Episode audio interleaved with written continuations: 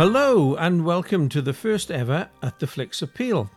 Now, normally on our shows, I'll talk inanely for a few minutes before we get around to the subject of a particular podcast. However, the team have told me this is serious. and I cannot be trusted to get the correct message out to you, our listeners. Instead, I must hand this over to the more serious minded Graham, or Square, to chat to our guest and give you the particulars of the charity concerned. So I will now mic drop, walk off into the sunset, and leave the rest to Graham. Thank you, Jeff. Don't let that door hit you on the way out. Now he's gone, let's talk about the appeal we are promoting. Here with me is Jeff's wife, Leslie, who has an incredible story to tell you. Before we get into the backstory, what is the name of the charity and where can people find it? The name of the charity is Robin Trust, spelt like the bird, R O B I N, and it's Robin Trust, and you'll find it at www.robintrust.com. Thank you. Let's talk about what inspired this charity and how it relates to your recent trip to South Africa. So, the story really started when my daughter Robyn was five years old. And I noticed that she was becoming weak. And to cut a very long, sad story short, I realized that there was something seriously wrong with her. And I took her to many pediatricians, and she was diagnosed with a very rare genetic condition.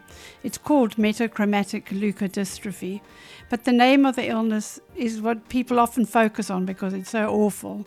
But it's actually the impact of this illness. You go from being normal to being totally disabled. So by the time she passed away at 17 years of age, she couldn't speak, walk, talk, see, hear. The illness had totally crippled her. The hard part that I learned during this whole illness was that it is a genetic disorder. And I was adopted, and we didn't know where it had come from, but it obviously had traveled somewhere with me. And I think what that did was it drove me to want to know my history even more. It also drove a real passion in me that if I could inform this family that I didn't know about this illness so that they could prevent it, because I never wanted another child to suffer like I had watched Robyn suffer. And so my journey to find my mother had a new impetus. However, it was very difficult. Many doors just kept slamming shut. The adoption department in South Africa, I've discovered, is not bureaucratically very fast. Okay. And um, I was just getting nowhere. Okay. And then, quite amazingly, an old school friend contacted me. She knew I'd been adopted and she'd watched Philomena and she she said it just renewed in her. All right, the film Philomena. Yes, Yes, all right. because what it did was it renewed in her like the drive to help me find my mother. So with her help, and amazingly, she just came up with some really innovative ideas. Like she just phoned an old age home near to where my mother lived, and she landed up speaking to someone who had known her. Although in the process we discovered my mother had died in 1981, the person she found knew the family, and so the dots started to connect. And what I did discover in this journey was that I had a half sister, Oh, wow. Okay. and I recently met up with her. Mm-hmm. But the Robin Trust itself wasn't formed so much out of the journey, but out of seeing that Robyn needed help. Initially, I was a working mother trying to look after my child, and as she became sicker and sicker, Mm-hmm. I couldn't. Right. I employed a carer. I, I, I found a wonderful person who helped me with Robyn, and I started to get phone calls from her friends, Yeah. and I started to get phone calls from people who lived in the community saying, Can you find us a carer? And the people were asking me to train them as carers. So I set up the Robin Trust initially just as a charity to link these two people. However, it got so big, I had to give up my nursing job just to do it full time. Oh, wow. Okay. Today, it's got a dementia care ward, it's got a, a step down unit, Mhm. it does home care. But the joy to me is the number of people in South Africa who wouldn't have jobs that the organization trains and gets into employment. Right. And when you employ and pay a woman, you're also feeding her children. yes. So they say that every woman you look after in Africa, you're looking after about 10 people.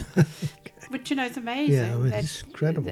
And at, at the moment, what we're at the wonderful place with Robin Trust that it's it's getting asked a lot to help with palliative care, and particularly people who can't afford to pay for their care. And so the money I'm raising now is to renovate a ward that could look after these people. It will benefit our carers in that there'll be more jobs and also more training opportunities in, in palliative care. And it'll benefit, you know, the people of Cape Town and particularly those who can't pay. That's an incredible story. Uh, what are your goals for the charity? You know, from the day I've started it, it was really to help people that are, are struggling because they're frail, they're elderly, and at the same time, equally benefit the carer because mm-hmm. then it becomes a win win. And so the, the goals are just to, to continue supporting and go where the need goes. So, mm-hmm. so this need, for instance, for the palliative care is a new need. Yeah. So then, you know, respond to it. So we, we never know what's around the corner, but it's just to strengthen and then to move where people need care. Brilliant, brilliant. Once again, for our listeners, where can people donate to the cause? For this particular palliative care, I've set up a GoFundMe page because we're raising £6,000. Yep. And to think that the £6,000 will totally furnish, you know, a unit which mm-hmm. can care for two people who couldn't afford to pay for themselves. And on the at the Flicks page, they'll put in their notes, they'll Yes. put the address. But if you want to check out the Robin Trust, look up www.robintrust.com. Thank you, Les. You're much easier to deal with. Can you take over from Jeff for future shows? I can, but I don't know too much about movies. Thank you very much for your time and for the good cause and work you do. Thank you very much. Thank you, Graham.